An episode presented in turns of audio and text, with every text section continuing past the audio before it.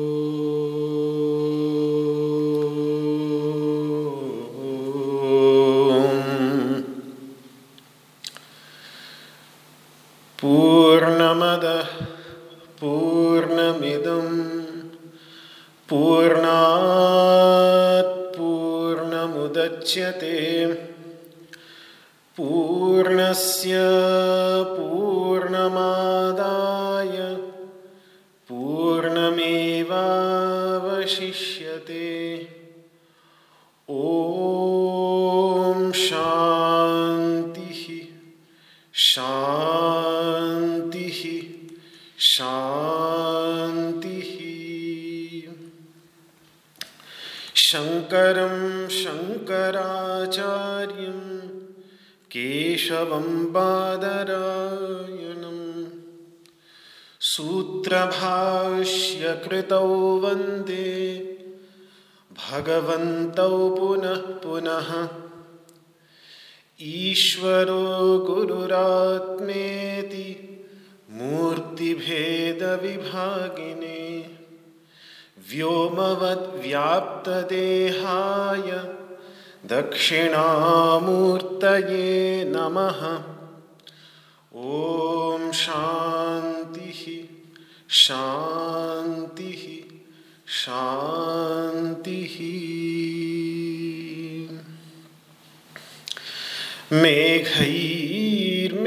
मेघैर्मेदुरमम्बरम्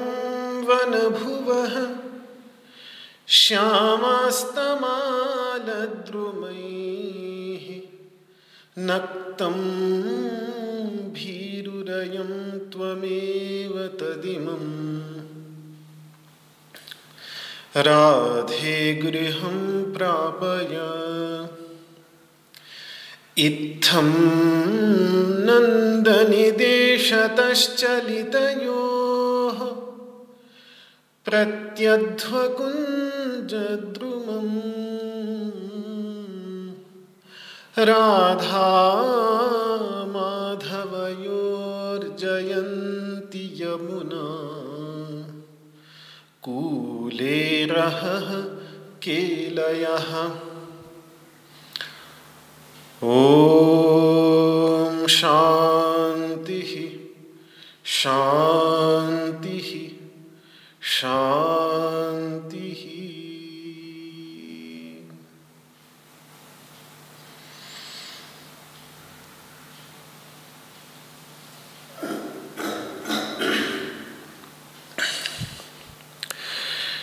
श्रीमद् भगवद गीता के क्षेत्र क्षेत्रज्ञ विभाग योग नामक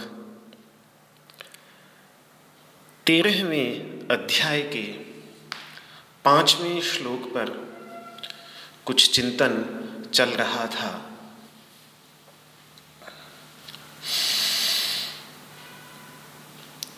एक बार श्रीमद् भगवद गीता अपने हाथ में ले लें। और तेरहवें अध्याय का पांचवा श्लोक निकालकर एक बार पुनः उसका पाठ मिलकर हम सब करते हैं। तदनंतर फिर इस पर विचार आगे करेंगे। महाभूतान्यहंकारो बुद्धिरव्यक्तमेव च। इन्द्रियाणि दशैकं च। पञ्चचेन्द्रियगोचराः। भगवान श्री कृष्ण इसमें क्षेत्र का स्वरूप, जो सबसे पहले उन्होंने कहा था, यच्च तत्क्षेत्रम यच्च यादृच वह क्षेत्र जो है और जितना है, उसका जो प्रतिज्ञा भगवान श्री कृष्ण ने की, उसका निरूपण इस श्लोक में हमें दिखता है कि पंच महाभूत इनमें अहम यह भावना, बुद्धि, अव्यक्त, प्रकृति दस इंद्रियाँ अर्थात पाँच ज्ञानेन्द्रियाँ पाँच कर्मेंद्रियाँ, एक ग्यारहवा मन और पाँच इंद्रियों के विषय शब्द स्पर्श रूप रस गंध, ये पाँच। ये जो चौबीस तत्व होते हैं, ये चौबीस तत्व ही मिलकर के क्षेत्र के स्वरूप का निर्माण करते हैं, क्षेत्र का निर्माण करते हैं। इस क्षेत्र का अगर विश्लेषण किया जाए तो इस क्षेत्र के अंतर्गत यही तत्व हमें अपने अंतर्गत देखने को मिलेंगे। तो इस संदर्भ में, क्योंकि भगवान श्री कृष्ण ने यहाँ व्याख्या नहीं की इनमें से प्रत्येक की, और पहले भी भगवान श्री कृष्ण इस ओर संकेत कर चुके हैं सातवें अध्याय में, जब उन्होंने अपरा प्रकृति का वर्णन किया था तो वहाँ पर भी अपरा प्रकृति में इन तत्वों का संकलन भगवान श्री कृष्ण ने किया।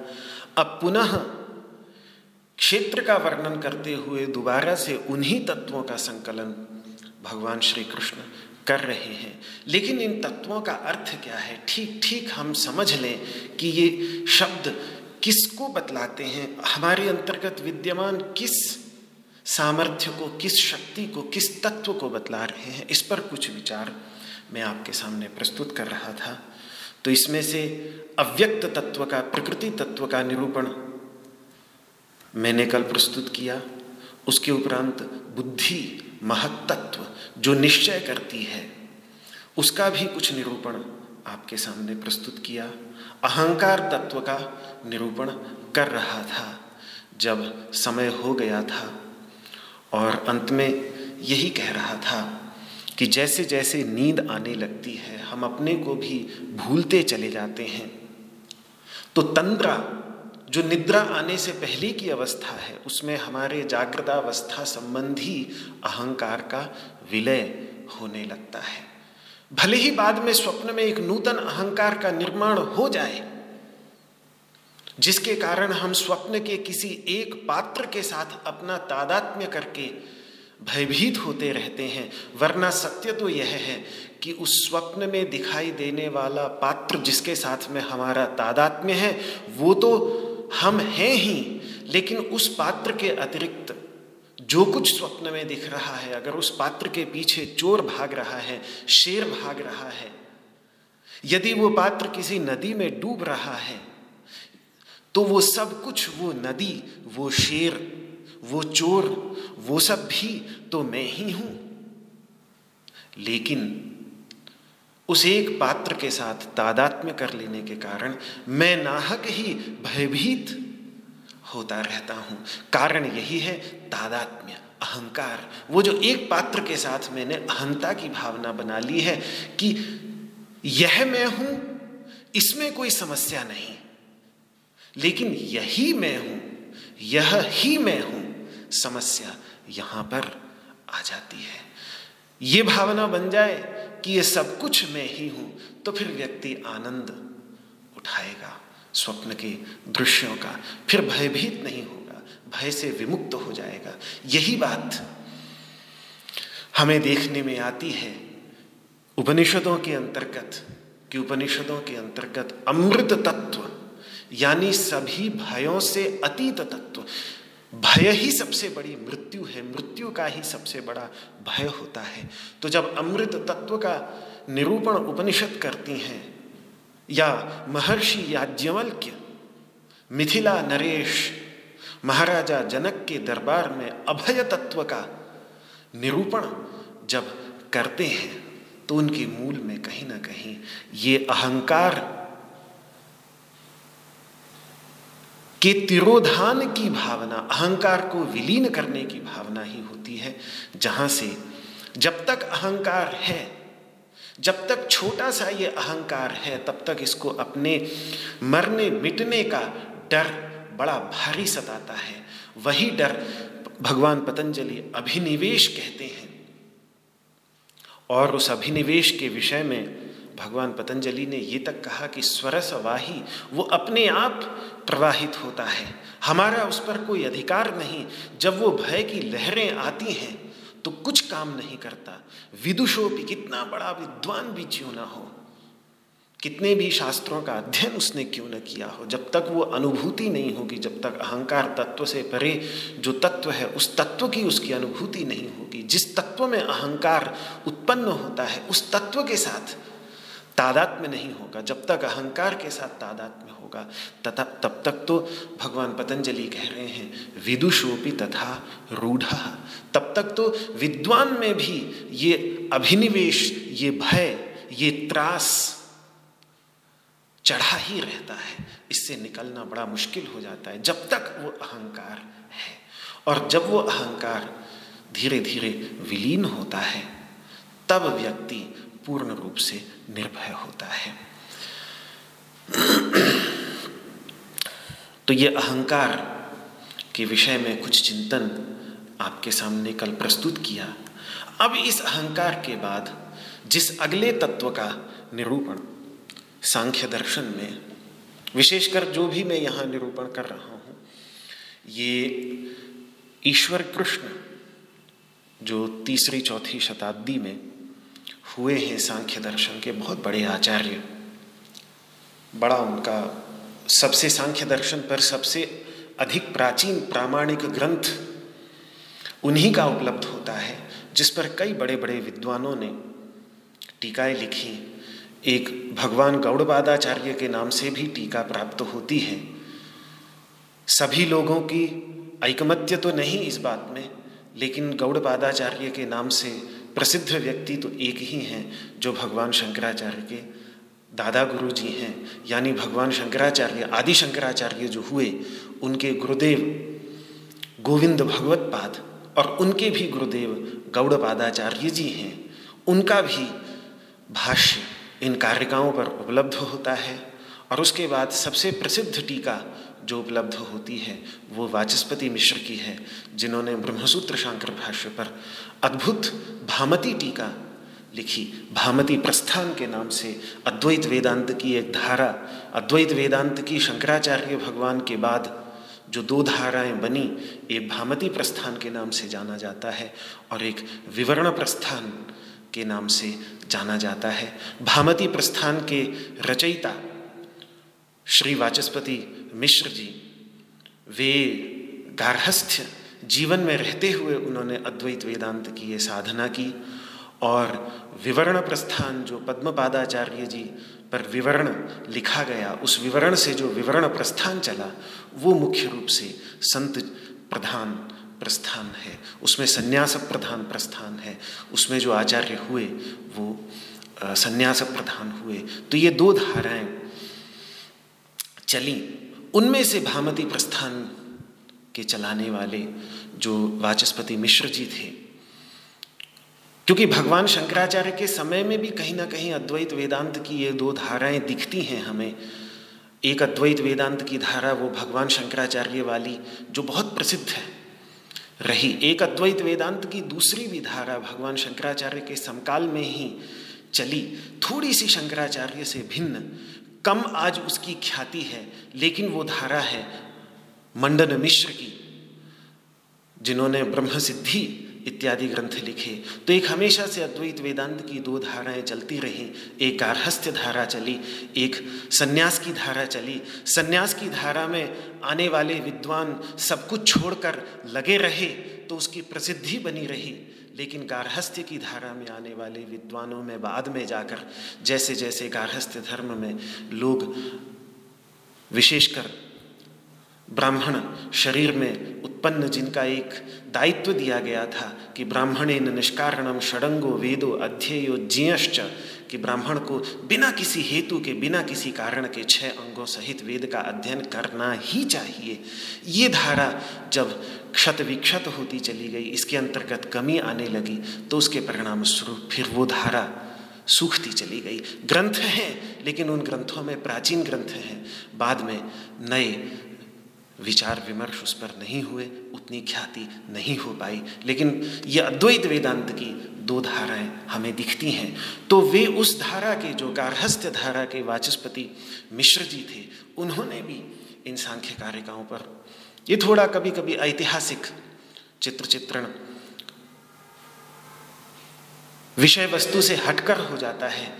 लेकिन थोड़ा अपने अतीत को भी हम समझें। अपने अतीत की समस्याओं को भी समझें तो हमें फिर समझ में आएगा कि आज अगर हमारे वर्तमान में जो कुछ समस्याएँ दिख रही हैं, उनका स्वरूप कैसे अतीत में विद्यमान था और अगर आज हम चाहें तो उसको बदल सकते हैं, आज हम निर्णय करें तो उसको बदला जा सकता है और आगे भविष्य को सुधारा जा सकता है। इसी भावना से ये बातें मैं आपके साथ विषय वस्तु से हटकर भी इतिहास की शेयर कर लेता हूँ, साझा कर लेता हूँ। तो वो ईश्वर कृष्ण, जो तीसरी चौथी शताब्दी में बड़े भारी आचार्य हुए सांख्य परंपरा के, उन्होंने जैसा इन तत्वों का निरूपण किया, वैसा तत्व मैं अपनी समझ के अनुसार आपके सामने प्रस्तुत कर रहा हूँ।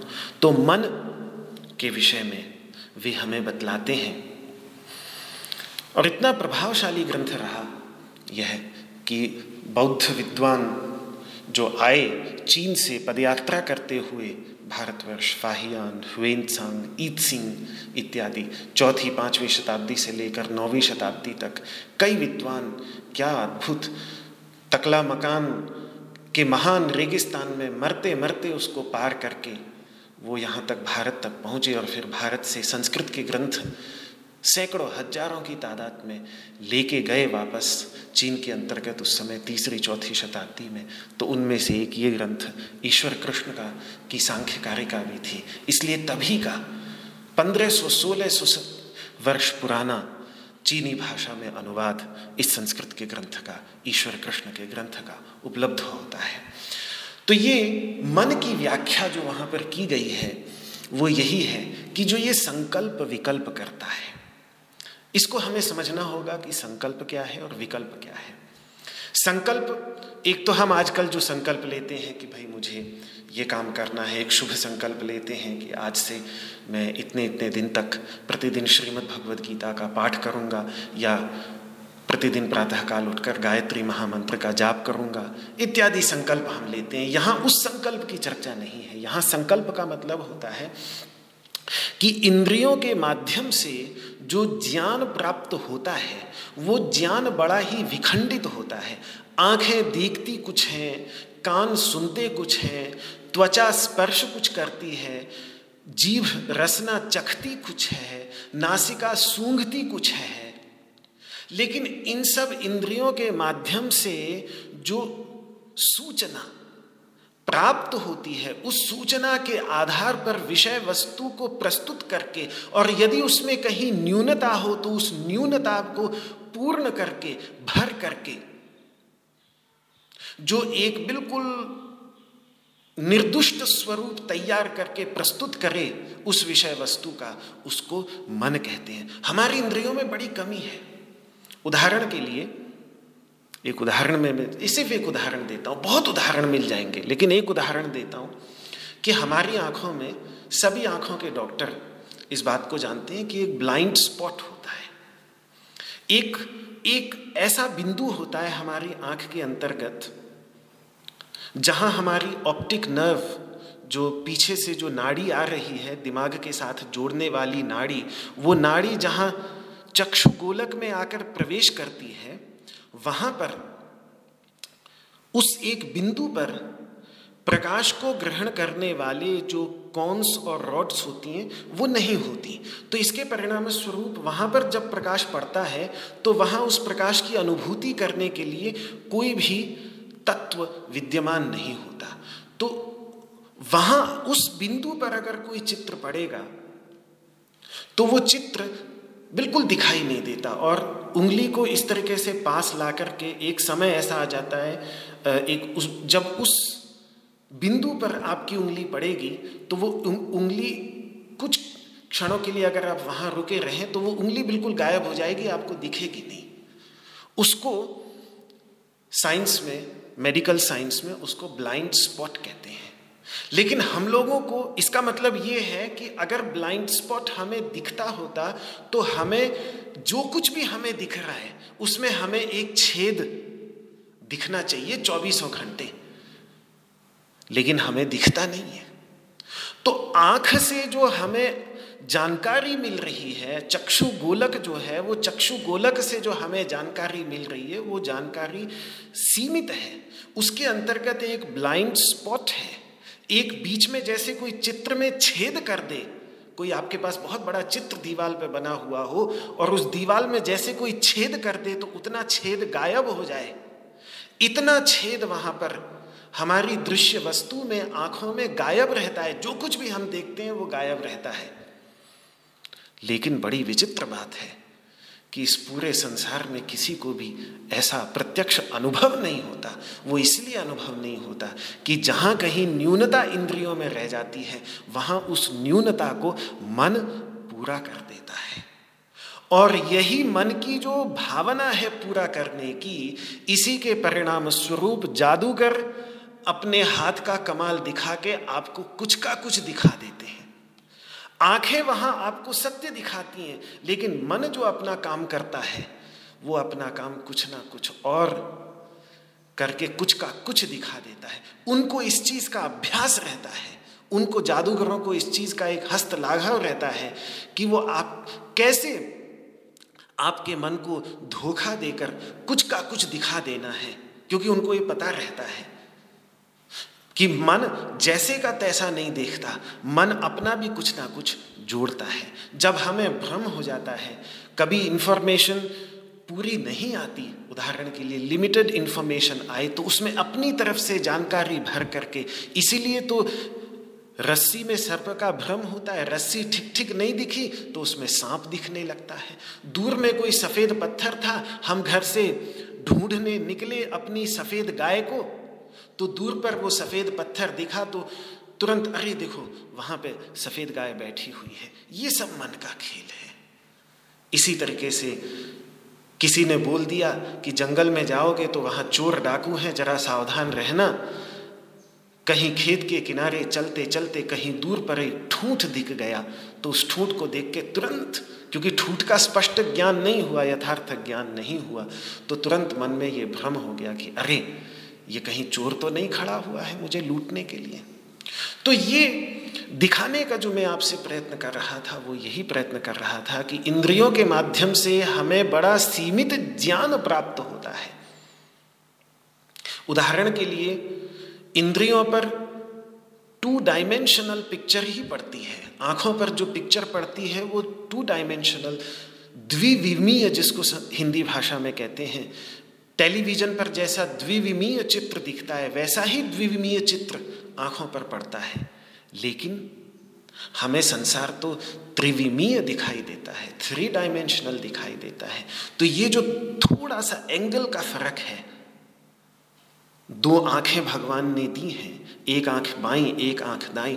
थोड़ा सा जो एंगल का फ़र्क है, इस एंगल के फ़र्क को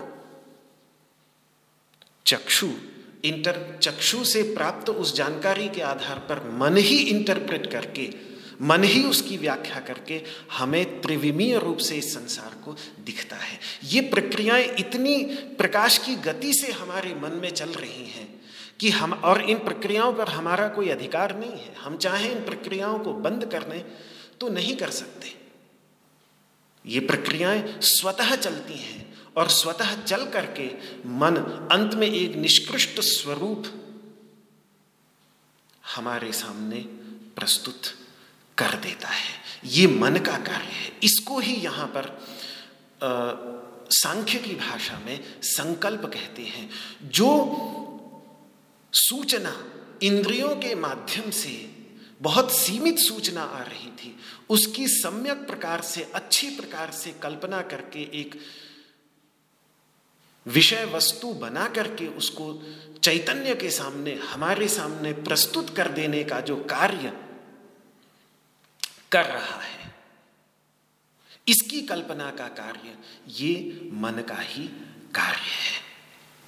और विकल्प भी यही करता है, ये विविध प्रकार की जो कल्पनाएँ हम जब बैठ जाते हैं तो अगर हम अपनी आँखें कान सब कुछ बंद करके बैठ जाएँ तो अंदर जो एक मनोराज्य चल पड़ता है, डे ड्रीमिंग जिसको कहते हैं आँखें खोल के भी सपने देखते रहते हैं कि मैं ऐसा करूँगा, मैं ऐसा करूँगा, मैं ऐसा करूँगा। ये विविध प्रकार की विकल्प, विविध प्रकार की कल्पनाएँ, जो अपने अंतर्गत संस्कार विद्यमान हैं, उन संस्कारों में से विषय वस्तु लेकर के, जो विविध प्रकार की कल्पनाएँ जगह जगह और फिर स्वप्न में भी जाकर के सोने के बाद भी जो स्वप्नावस्था के रूप में विविध प्रकार की कल्पनाएँ करता है, ये सम्यक कल्पना बाह्य वस्तु की सम्यक कल्पना और आंतरिक वस्तुओं की, आंतरिक संस्कारों की आधार पर विविध प्रकार की कल्पना करने का जो काम है, यही है मन। तो कुल मिलाकर इंद्रियों के माध्यम से जो ज्ञान प्राप्त होता है, वो ज्ञान सीमित है, वो निर्विकल्पक है। उनसे इतना तो पता चलता है कि कुछ है, लेकिन वो है क्या? उस विषय के क्या क्या विशेषण हैं वो जो दिख रहा है, वो जो सुन रहा है, वो जो छुआ जा रहा है, वो जो चखा जा रहा है, सूंघा जा रहा है। अचानक कोई हमारे पीठ पर हाथ रख दे। लेकिन एक उस हाथ का स्पर्श करते ही हमें स्पर्शेंद्रिय ने तो सिर्फ़ हमें स्पर्श दिया। लेकिन उस हाथ के स्पर्श को जो हम पहचान जाते हैं कि आह, ये तो मेरी माँ के हाथ का स्पर्श है। तो ये जो जो पहचानने की, ये उसके क्या विशेषण है, क्या विशेष है, ये सम्यक कल्पना मन ही करता है। नीले कमल को देखते तो सब हैं, पर नील विशेषण है, नील धर्म है, कमल उसका धर्मी है, इनको अलग अलग जानने का कार्य ये मन का है। इसी प्रकार उसकी जाति समझना हो कि भाई ये पुष्प जाति है। इस जाति के बहुत सारे पुष्प इस संसार के अंतर्गत विद्यमान हैं। उस जाति से जाति का निर्धारण भी मन ही करता है कि ये, क्योंकि इससे मन को आसानी रहती है बातों को समझने में। जैसे ही उसके सामने कोई चीज़ आती है तो वो तुरंत भले उसको पता ना हो, पर जाति के आधार पर ये पशु है, ये पक्षी है, ये मछली है। उसे पता ना भी हो कि ये मछली कौन सी मछली है, लेकिन देख करके, आकार प्रकार देख करके जाति का निर्धारण कर लेता है। फूल देखेगा, नया सा भी फूल देखेगा, लेकिन फूल जैसा कुछ होगा तो जाति का निर्धारण कर लेगा कि ये फूल है। क्या फूल है वो नहीं पता। जाति का निर्धारण गुण का निर्धारण कर लेगा कि नील सुगंधी इत्यादि जो गुण हैं, उनकी क्रिया का निर्धारण कर लेगा कि इसकी क्रिया क्या है। जैसे पुष्प में गुण हो गए, नील, नीलापन, लालपन, हरापन, इनका निर्धारण इनका निर्धारण भी मन से ही होता है कि ये रंग क्या है, कौन सा रंग है इसमें। बाहर तो केवल प्रकाश की तरंगें हैं। उन प्रकाश की तरंगों में प्रकाश के जो तरंग के, जो ऊपर के और नीचे के दो बिंदु होते हैं, उनमें कितनी दूरी है, उस दूरी के आधार पर ही मन ये निश्चय करता है, ये निर्णय करता है कि इस प्रकाश की तरंग को लाल करके दिखाऊँ, इस प्रकाश की तरंग को काला, नीला करके दिखाऊँ, इस प्रकाश की तरंग को पीला करके दिखाऊँ। ये सब रंगों का प्रदर्शन, क्योंकि बाहर तो सिर्फ़ प्रकाश की तरंगें हैं और प्रकाश की तरंगों का कोई रंग नहीं है। लेकिन उन प्रकाश की तरंगों को रंग के रूप में इंटरप्रेट करके, प्रस्तुत करने का कार्य, ये भी मन का ही है। क्रिया बतलाना कि कौन सी क्रिया हो रही है? पुष्प के अंतर्गत जैसे क्रिया हो रही है, खिलना, मुरझाना, इत्यादि जो क्रियाएँ हैं, उन क्रियाओं का निर्धारण भी मन के द्वारा ही होता है। और संबंध का निर्माण भी, कि जैसे जल के साथ में पुष्प का क्या संबंध है, कि जल सींचने से ही पुष्प खिलता है। कमल का फूल हो तो पंख के साथ उसका क्या संबंध है कि पंख में ही वो कमल का फूल खिलता है? ये सब सम्यक प्रकार की जो कल्पनाएँ हैं, ये सब ज्ञान हमें इंद्रियों से ये सब ज्ञान थोड़ी मिलता है। ये सब ज्ञान उत्पन्न करने का कार्य जो है, मन का है। तो कुल मिलाकर बाह्य इंद्रिय साध्य, बाह्य इंद्रियों के द्वारा साधित होने वाला जो विषयों का सीमित ज्ञान है, उस ज्ञान को लेकर पहले से अनुभूत विषयों को मिलाकर जो चिंतन होता है, उसी चिंतन को यहाँ पर संकल्प कहा है। और जब बाह्य विषयों के साथ पूर्वानुभूत विषयों को मिलाकर चिंतन हो तो संकल्प है।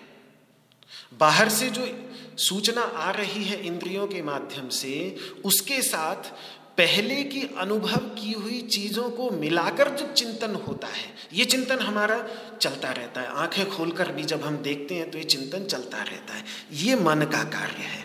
और बाह्य इंद्रिय साध्य विषय ज्ञान से रहित जो अंदर का चिंतन अपने आप चलता रहता है। अगर मन को बाहर से कोई सूचना इंद्रियों के माध्यम से न मिले तो फिर वो अपनी ही दिशा पकड़ लेता है। उसको रुकना नहीं है, उसको बहना है। वो एक चित्त की नदी जिसको भगवान पतंजलि कह, भगवान वेद व्यास जी पातंजलि योग दर्शन के भाष्य में कहते हैं कि चित्त की नदी, इसने बहना है, ये रुकेगी नहीं।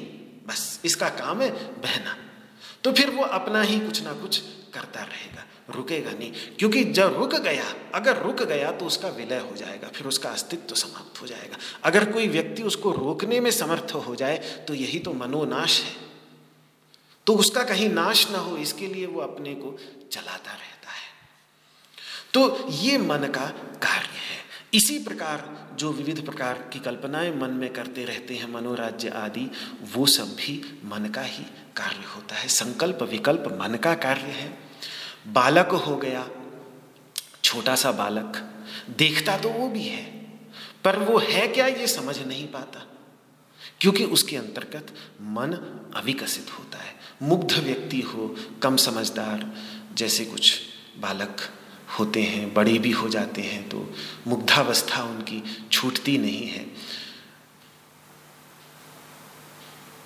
तो उनकी भी स्थिति ऐसी ही होती है। यही कारण है कि बच्चा जब आग को छूना भी चाहता है तो क्योंकि उसको पता नहीं अभी उसका मन विकसित न होने से उसको अग्नि के गुणों का ज्ञान नहीं है कि ये जल जाएगा। अभी उसका मन उतना विकसित नहीं हुआ। तो अपनी ज्ञानेन्द्रिय से वो अग्नि के दर्शन तो कर रहा है, लेकिन उस अग्नि के गुण दोषों का उसको ज्ञान नहीं है। इसीलिए फिर मैंने एक बार बचपन में देखा था कि किस तरीके से एक बालक जब दीपक जल रहा था, मोमबत्ती जल रही थी तो बार बार उसको पकड़ने के लिए जा, जाना चाह रहा था। तो माँ बार बार उसको खींच करके कि कहीं इसका हाथ न जल जाए तो बार बार उसको खींच करके पकड़ रही थी, क्योंकि उसका मन अभी तक विकसित नहीं था। तो इस प्रकार ज्ञानेन्द्रियों के माध्यम से बहुत ही निर्विकल्पक सीमित ज्ञान प्राप्त करके उसे सविकल्प बनाकर बुद्धि के सामने प्रस्तुत करने का कार्य मन का है। बुद्धि फिर क्या करती है? अब अगर इसको हम बुद्धि के साथ जोड़ें तो विषय के स्वरूप का निश्चय किए जाने पर उस विषय को लेने के लिए हाथ बढ़ाना है या नहीं? ये सब निश्चय करने का कार्य, विषय के स्वरूप का निश्चय और उस विषय को लेने के लिए हाथ बढ़ाना है या नहीं? ये सब निश्चय करने का कार्य जो जो करती है, वही बुद्धि है। ये सब एक ही अंतकरण की अलग अलग वृत्तियाँ हैं। इसीलिए योग के आचार्य इस पर बड़ा ज़ोर देते हैं कि वास्तव में हमारे यहाँ अंतकरण एक ही है। लेकिन उस अंतकरण के कार्य जो अलग अलग जैसे एक ही व्यक्ति गाड़ी चलाए तो ड्राइवर भोजन बनाए तो पाचक कहीं जाकर मैनेजमेंट करने लगे तो मैनेजर घर में वापस आ जाए तो अपनी पत्नी के लिए पति, बच्चों के लिए पिता। ये सब बन जाता है एक ही व्यक्ति, इसी प्रकार से अंतकरण एक ही है। लेकिन जो अलग अलग क्रियाएँ वो अंतकरण कर रहा है। अंतकरण का अर्थ होता है अंदर का करण। बाह्य करण इंद्रियाँ, करण मतलब उपकरण। बाह्य उपकरण हो गए इंद्रियाँ और अंतकरण, ये जो अंदर एक विचार का सतत प्रवाह चलता रहता है। यही अंतकरण है, ये आंतरिक उपकरण है। ये कभी मन बन करके इंद्रियों से प्राप्त सीमित ज्ञान को पूर्ण रूप से प्रस्तुति का काम करता है। बुद्धि बन करके विषय के स्वरूप का निश्चय करता है। फिर उस विषय को लेने के लिए हाथ बढ़ाना है या नहीं, उस विषय को देखकर उससे दौड़ना है हटना है, भागना है कि उसकी ओर जाना है। फल को देखकर हम उसकी ओर प्रवृत्त होने का निश्चय करते हैं। कांटे को देखकर उससे बचने का निश्चय करते हैं। ये सारा निश्चय करने का कार्य जो अंतकरण की वृत्ति करती है, उसी को ही बुद्धि कह देते हैं। तो बुद्धि द्वारा निश्चय करके ही फिर कर्मेंद्रियों को प्रवृत्त करने का कार्य भी फिर अंत में मन ही करता है। बुद्धि मन में प्रेरणा देती है। मन का अधिकार इंद्रियों के ऊपर है। मन का सीधा संबंध कर्मेंद्रियों के साथ है। तो इस तरीके से हमारे आचार्यों ने उपनिषद के आचार्यों ने समझाया है कि बुद्धि जो है वो सारथी है। मन लगाम की तरह है। लगाम के माध्यम से, जैसे सारथी लगाम के माध्यम से घोड़ों को प्रेरणा देता है। कहीं से रोकता है किसी ओर प्रवृत्त करता है, कहीं से निवृत्त करता है, इसी तरीके से बुद्धि मन के द्वारा इंद्रियों को कहीं प्रवृत्त करती है और कहीं निवृत्त करती है। ये बुद्धि का कार्य। इसीलिए बुद्धि को सारथी कहा है। लेकिन महाराज, वो बुद्धि सारथी नहीं। वो बुद्ध, क्षमा करें, वो बुद्धि सारथी ही है। रथी नहीं है। रथ का स्वामी नहीं है। रथ का स्वामी तो क्षेत्रज्ञ है। रथ का स्वामी तो यहाँ अर्जुन है, जो भक्त है, वो रथ का स्वामी है। और अगर उस बुद्धि के अंतर्गत भगवान श्री कृष्ण बैठ जाए, उस, वो बुद्धि भगवान श्री कृष्ण के चरणों में समर्पित हो जाए, वो बुद्धि श्री कृष्णमयी हो जाए, वो बुद्धि, उस बुद्धि के अंतर्गत भगवान श्री कृष्ण के उपदेश व्याप्त हो जाए, वो बुद्धि जाकर उस बुद्धि को ले जाकर अर्जुन भगवान श्री कृष्ण के चरणों में रखकर ये कहे कि, हे प्रभु, मैं आपको अपना सारथी बनाना चाहता हूँ। आज से मेरी बुद्धि नहीं, बल्कि मेरी बुद्धि में आपका ही प्रकाश फैले और वो आप ही मेरे सारथी बने। तब भगवान श्री कृष्ण हमारे इस जीवन रथ के, हमारे इस शरीर रथ के सारथी बन जाते हैं। हम अर्जुन हो जाते हैं और भगवान श्री कृष्ण हमारे सारथी बन जाते हैं। ये श्रीमद् भगवद गीता का अध्ययन, ये श्रीमद् भगवद गीता का विचार, ये श्रीमद् भगवद गीता का चिंतन, यही भगवान श्री कृष्ण को अपने जीवन का सारथी चुनने की दिशा में किया हुआ एक प्रयास। मात्र है। यही भगवान श्री कृष्ण को सारथ्य देने की जो महाभारत की एक कथा है, उस कथा का रहस्य है। ये घटना केवल साढ़े पाँच हज़ार वर्ष पूर्व घटित नहीं हुई। आप चाहें तो आज आप भी जैसे ही श्री कृष्णार्पणमस्तु की भावना जीवन में आ जाती है, केवल कहने से नहीं, बल्कि भावना पूरे जीवन को व्याप्त कर ले।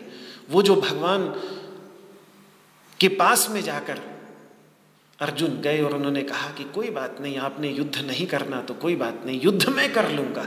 अपने शत्रुओं के साथ काम, क्रोध, लोभ, मोह, इन सभी के साथ युद्ध मैं ही करूँगा प्रभु। आपको क्यों कष्ट दूँ? मैं नहीं चाहता कि आप इस युद्ध में भाग लें, लेकिन आप मेरे साथ रहें बस। जहाँ जहाँ मेरा उत्साह भंग हो जहाँ जहाँ अज्ञान मुझे ढक ले जहाँ जहाँ मुझे विक्षेप महसूस हो, जहाँ जहाँ मुझे शोक महसूस हो, वहाँ वहाँ आप अपना ज्ञान प्रदान करके मुझे इस मार्ग पर अग्रसर करते रहें। बस इतना ही मुझे चाहिए। तो वो जो भावना, शाधिमाम त्वाम प्रपन्नम, हे प्रभु, आप मुझे उपदेश करें, मैं आपकी शरणागत हूँ। ऐसा मानकर जब हम भगवान श्री कृष्ण को अपना सारथी चुन लेते हैं तो वो घटना जो साढ़े पाँच हज़ार वर्ष पूर्व घटित हुई, वही घटना आज बारंबार हमारे हृदय के अंतर्गत हम सभी के हृदय में घटित हो सकती है। तो इसके बाद, अब मन के बाद आगे जिस तत्व का निरूपण वहाँ पर सांख्य कारिकाओं में हमें देखने को मिलता है, वो है ज्ञान इंद्रियाँ और कर्मेंद्रियाँ। पाँच ज्ञानेन्द्रियाँ पाँच कर्मेंद्रियाँ क्या क्या है, वो कल भी मैं बता चुका हूँ। जिनके द्वारा शब्द स्पर्श रूप रसगंध, इनका बोध मन को प्राप्त होता है। कर्मेंद्रियों के माध्यम से, क्योंकि कर्ममय ये संसार है तो कर्म में प्रवृत्त हो पाता है। मन हाथ न हो, पैर न हो जरा सोचिए। बहुत सारे पशु हमारे जैसे हैं, लेकिन हमारे हाथ का जो ये अंगूठा अलग हो जाता है। बाकी चार उंगलियों से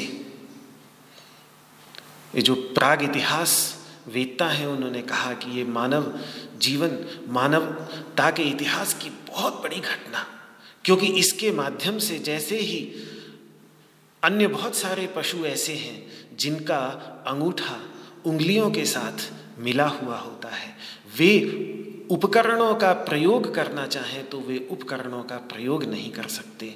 हम, हमारे विषय में एक अद्भुत बात है कि अंगूठा अलग हो जाता है, दूसरी दिशा में चला जाता है, जिसके परिणाम स्वरूप हम बहुत अच्छी तरह से अपने उपकरणों को पकड़ने में समर्थ हो जाते हैं, उपकरणों से कार्य करने में समर्थ हो जाते हैं। तो ये एक एक इंद्रिय जो भगवान ने मानव शरीर में हमको दी है, बहुत अद्भुत है, बहुत अद्भुत है।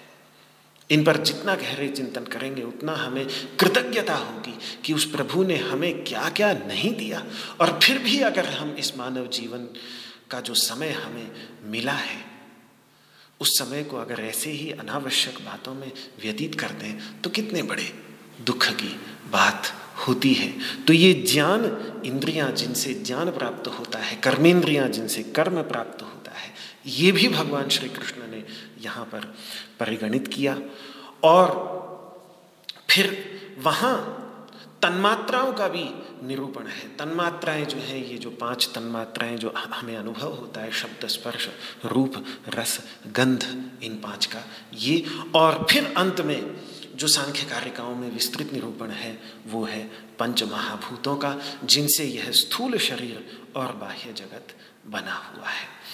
तो सांख्य दर्शन में, सांख्य कारिकाओं में इन चौबीस तत्वों का और पच्चीसवां तत्व जो पुरुष है, इनका अगर व्यक्ति अपने अंतर्गत ठीक ठीक समझ ले और इनको अलग अलग करके समझ ले और किस प्रकार चौबीस तत्वों से अलग पच्चीसवां तत्व है, इन उस तत्व को ठीक ठीक समझ ले तो उसी से ही श्रेय की प्राप्ति यानी दुखत्रय की निवृत्ति, जो तीन प्रकार के दुख हैं, आध्यात्मिक दुख, शरीर के अंतर्गत उत्पन्न होने वाले रोग आदि दुख आध्यात्मिक दुख कहलाते हैं और आधि भौतिक दुख, जो अन्य प्राणियों के द्वारा, जैसे चोर, उचक्के, सेनाएँ, युद्ध, अन्य व्यक्तियों द्वारा, अन्य जीवों द्वारा जो हमें दुख दिया जाता है, उस दुख को आधि भौतिक दुख कहा जाता है। और हम सबकी पहुँच से परे जो नियति दैव का अर्थ होता है, नियति जो हमें कभी कभी दुख देती है, जैसे भूकंप आ गया, सुनामी आ गई, या अकाल पड़ गया। ये जो दुख, बाढ़ें आ गई, बाढ़ में सैकड़ों हज़ारों लोग चले जाते हैं, या बेघर हो जाते हैं, भोजन के लिए तरस जाते हैं। तो ये सब जो दुख है, ये आधिदैविक दुख है। अपने अंतर्गत तीन दुखों की निवृत्ति का ये मार्ग भगवान कपिल ने सांख्य दर्शन के माध्यम से तीन व्यक्त तत्व तेईस तत्व व्यक्त तत्व हो गए। चौबीसवां तत्व अव्यक्त तत्व जो प्रकृति है, वो अव्यक्त तत्व हो गया। और पच्चीसवां तत्व, जो ज्ञा तत्व है तो इन तीन तत्वों का निरूपण सांख्य कारिकाओं के अंतर्गत दिखता है। जिनका साक्षात अनुभव कर सके व्यक्ति अपने अंतर्गत, केवल वैचारिक समझ ही न बनी रहे, बल्कि उनका शांत मन को पूरी तरह से एकाग्र करके एक एक पर ठीक ठीक ध्यान करके, उनका एक एक का प्रत्यक्ष ज्ञान, प्रत्यक्ष साक्षात्कार प्राप्त कर सके। इसी के लिए भगवान पतंजलि ने फिर योग सूत्रों की रचना की। योग सूत्रों में यही है। तो ये सांख्य और योग का एक जो तत्व है, उस तत्व का निरूपण भगवान श्री कृष्ण ने यहाँ पर किया। लेकिन भगवान श्री कृष्ण चूँकि वैदिक धर्म के अनुयायी हैं, बिल्कुल चार वेदों में जैसा निरूपण किया है, उससे अगर कहीं भी कोई बात थोड़ी सी भी अलग हटती हुई दिखती हो उन्हें तो उस ओर संकेत अवश्य कर देते हैं। तो ये संकेत हमें यहाँ पर इस श्लोक के अंतर्गत दिखता है कि भगवान श्री कृष्ण ने यद्यपि ईश्वर कृष्ण द्वारा निरूपित सांख्य तत्वों का परिगणन तो किया है, लेकिन वो उसको पूरी तरह से उस रूप में स्वीकार नहीं करते जिस रूप में ईश्वर कृष्ण की सांख्य परंपरा स्वीकार करती है। थोड़ा सा भेद है यहाँ पर, और भेद यही है कि जब आप ईश्वर कृष्ण की सांख्य कारिका को देखेंगे तो वहाँ पर प्रकृति से महत महत से अहंकार अहंकार से फिर आगे दस इंद्रियाँ, मन और पंच तन्मात्राएँ, और अंत में जाकर, सबसे अंत में जाकर पंच महाभूतों की सृष्टि होती है। उपनिषदों की प्रक्रिया थोड़ी सी भिन्न है। उपनिषदों की प्रक्रिया सबसे पहले पंच महाभूतों की सृष्टि की है। कि सबसे पहले पृथ्वी, जलवायु, तेज, आकाश इन पंच महाभूतों की सृष्टि होती है उसके बाद इनके सूक्ष्म अंश से फिर मन बुद्धि अहंकार ये सारे के सारे उत्पन्न होते हैं। ये प्रक्रिया तो थोड़ा सा ईश्वर कृष्ण द्वारा प्र, प्रतिपादित जो सांख्य प्रक्रिया है, उस सांख्य प्रक्रिया में और उपनिषदों में प्रतिपादित जो तत्वों की उत्पत्ति की प्रक्रिया है, उसमें इतना ही भेद है कि सांख्य प्रक्रिया में पंचमहाभूत अंत में आते हैं और उपनिषदों में पंचमहाभूत सबसे पहले आते हैं। और यही इसी ओर भगवान श्री कृष्ण यहाँ पर संकेत कर रहे हैं। अगर आप अब दोबारा श्लोक की ओर आए तो श्लोक में सबसे पहले क्या है? महाभूतानी अहंकारो बुद्धि अव्यक्तमेव सबसे पहले जो महाभूत को रखा, पंच महाभूतों को जो भगवान श्री कृष्ण ने सबसे पहले रखा, ये ज़रूर उनके मन में ये बात रही होगी। और उपनिषदों का वो विचार रहा होगा, क्योंकि जब उपनिषद जैसे तैतरीय उपनिषद कहती है कि तस्मादे तस्माद आत्मन आकाश संभूत, उस आत्म तत्व से, उस शुद्ध चैतन्य तत्व से अधिष्ठित होकर जो शक्ति स्वरूपा, माया स्वरूपा प्रकृति है उस प्रकृति से सबसे पहले आकाश तत्व उत्पन्न हुआ। आकाश से फिर वायु उत्पन्न हुआ। वायु से तेजस तत्व उत्पन्न हुआ। तेजस तत्व से फिर जल तत्व उत्पन्न हुआ। और जल तत्व और अधिक घनीभूत होकर पृथ्वी तत्व के रूप में पृथ्वी केवल हमारी पृथ्वी नहीं, ये पृथ्वी जिस घनीभूत तत्व की बनी हुई है, उस घनीभूत घनीभूत अवस्था में गए हुए तत्व की चर्चा यहाँ पर है। उसको पृथ्वी तत्व हम कह रहे हैं। इन पाँच तत्वों की उत्पत्ति हुई और फिर इन पाँच तत्वों से इन सूक्ष्म, पाँच तत्वों में भी सूक्ष्म लंबी वेदांत में तो बहुत विस्तृत विचार किया है, मैं उन विचारों में नहीं जाऊँगा। पंचीकृत पंचमहाभूत और अपंचीकृत पंचमहाभूत अपंचीकृत पंचमहाभूत सूक्ष्म होते हैं और पंचीकृत पंचमहाभूत सूक्ष्म, स्थूल महाभूत होते हैं। तो सूक्ष्म जो महाभूत हैं, ये सूक्ष्म जो पंचभूत हैं, इनसे फिर बुद्धि, अहंकार, मन, इंद्रियाँ, प्राण, इन सभी का सृजन होता है।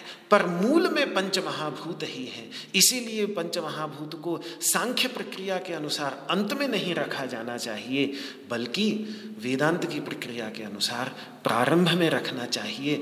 तो इसी औपनिषद प्रक्रिया को आदर देने के लिए और कापिल सांख्य की प्रक्रिया में अपनी अरुचि दिखाने के लिए भगवान ने यहाँ इस श्लोक में महाभूतानी को अहंकार शब्द से पहले रख दिया है।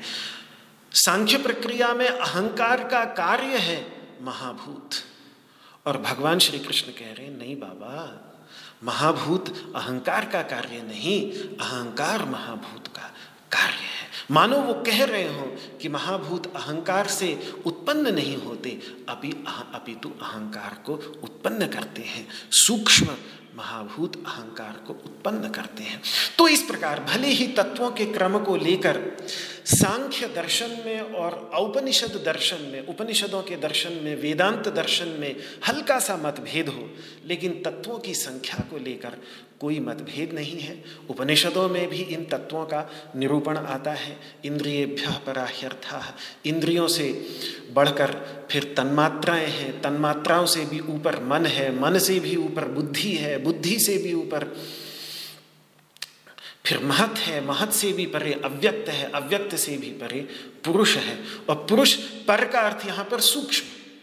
मतलब इंद्रियों से भी सूक्ष्म, इंद्रियों के विषय जो मन में प्रस्तुत हो रहे हैं। मन मन से भी सूक्ष्म, अहंकार अहंकार से भी सूक्ष्म, फिर महत, बुद्धि। और बुद्धि से भी सूक्ष्म वो अव्यक्त प्रकृति, और उससे भी सूक्ष्म फिर वह पुरुष, चैतन्य तत्व। पुरुषान्न परम किंचित सा काष्ठा सा परागति। पुरुष से सूक्ष्म फिर कुछ और नहीं, वही पराकाष्ठा है, वही परम गति है। तो ऐसे कठोपनिषद के अंतर्गत भी इन तत्वों का निरूपण किया गया है। तो तत्वों की संख्या को लेकर औपनिषद दर्शन में, वेदांत दर्शन में और सांख्य दर्शन में कोई मतभेद नहीं है।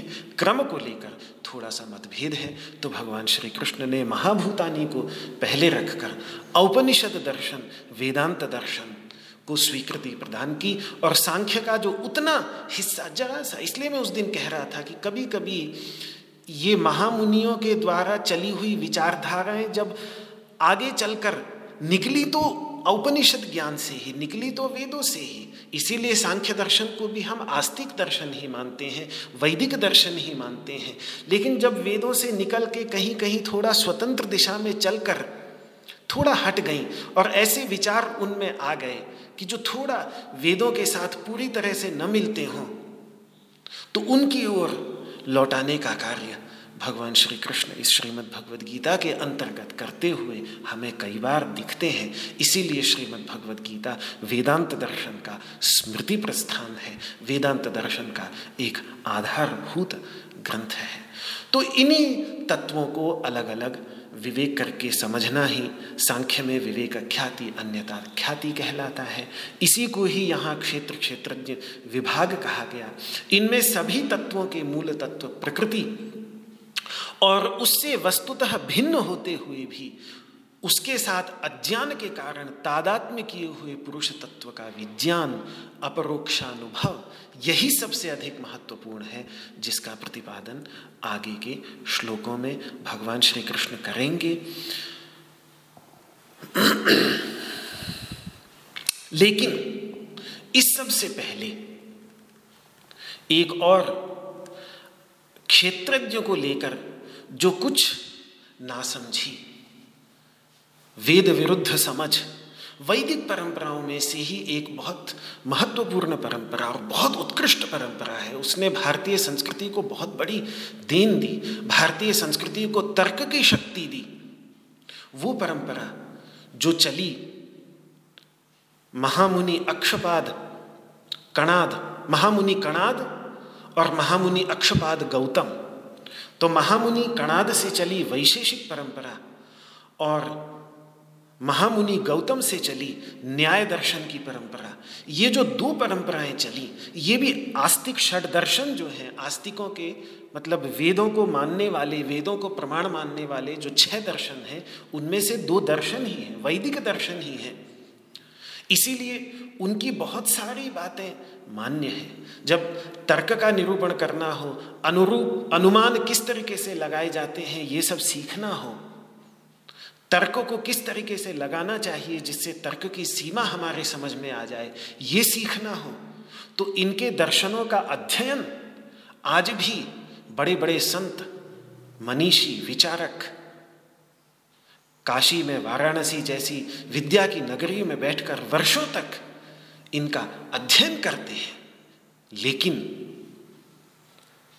तर्क की भी तो एक सीमा है। तो अगर कहीं उनके सिद्धांतों में भी कोई ऐसी बात हो, जो आ गई हो, वैदिक सिद्धांत की गहराई से समझ ना होने के परिणाम स्वरूप तो उस ओर भी भगवान श्री कृष्ण निर्देश करते हुए चल रहे हैं। वो हमें अगले श्लोक में दिखेगा। तार्किकों ने, नैयायिकों ने कहा कि इच्छा, द्वेष, ये सब आत्मा के धर्म है। पहला ग्रंथ ही जब तर्क पर, प्रारंभिक ग्रंथ जो पहली कक्षा का ग्रंथ है तर्क का, उसका जब अध्ययन करते हैं, तर्क संग्रह, उसका नाम है। सबसे पहले जब तर्क में, तर्क न्याय का हम लोग अध्ययन करते थे या मैंने अध्ययन भी कराया कैलाश आश्रम में तो तर्क संग्रह का ही अध्ययन कराते थे।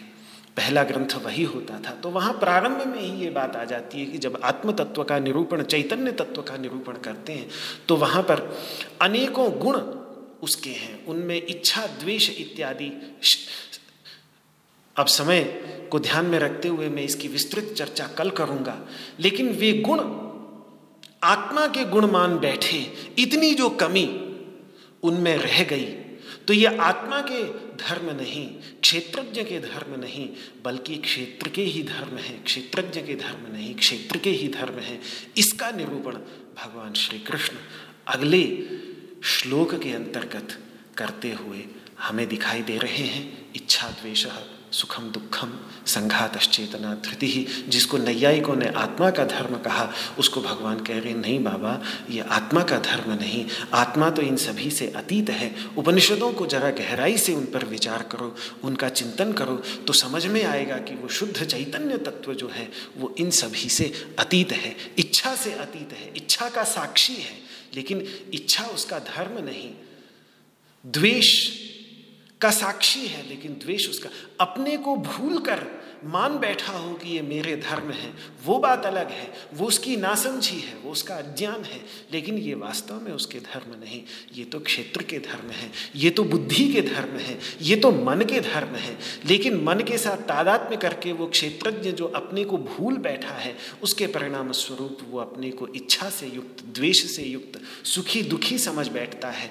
वो उसका अज्ञान है, उसी अज्ञान को ना समझ पाने के कारण तुम लोग इसको आत्मा का धर्म समझ बैठे हो, वास्तव में आत्मा का धर्म नहीं, ये प्रकाश भगवान श्री कृष्ण अगले श्लोक के अंतर्गत हमारे सामने प्रस्तुत करेंगे और उसके बाद क्षेत्र की कथा समाप्त करके वो क्षेत्र, शेष अध्याय में क्षेत्रज्ञ जो परम सूक्ष्म तत्व है, सबसे अधिक सूक्ष्म तत्व है, उस पर अपने ध्यान को केंद्रित करेंगे।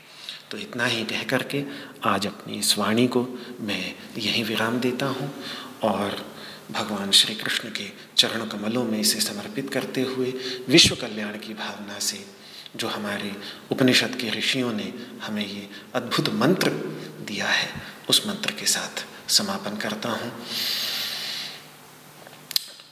ओ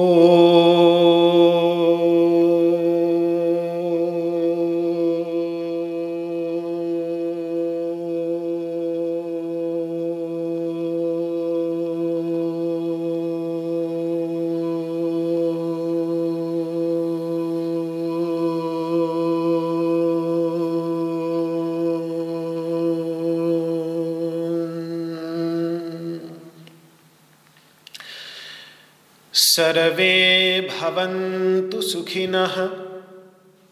सर्वे सन्तु निरामयाः।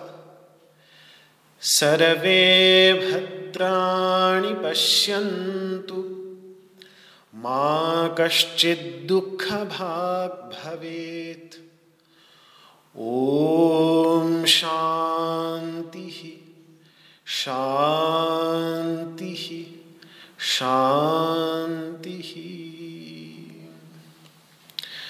श्री कृष्णार्पणमस्तु आप सभी को सादर प्रणाम।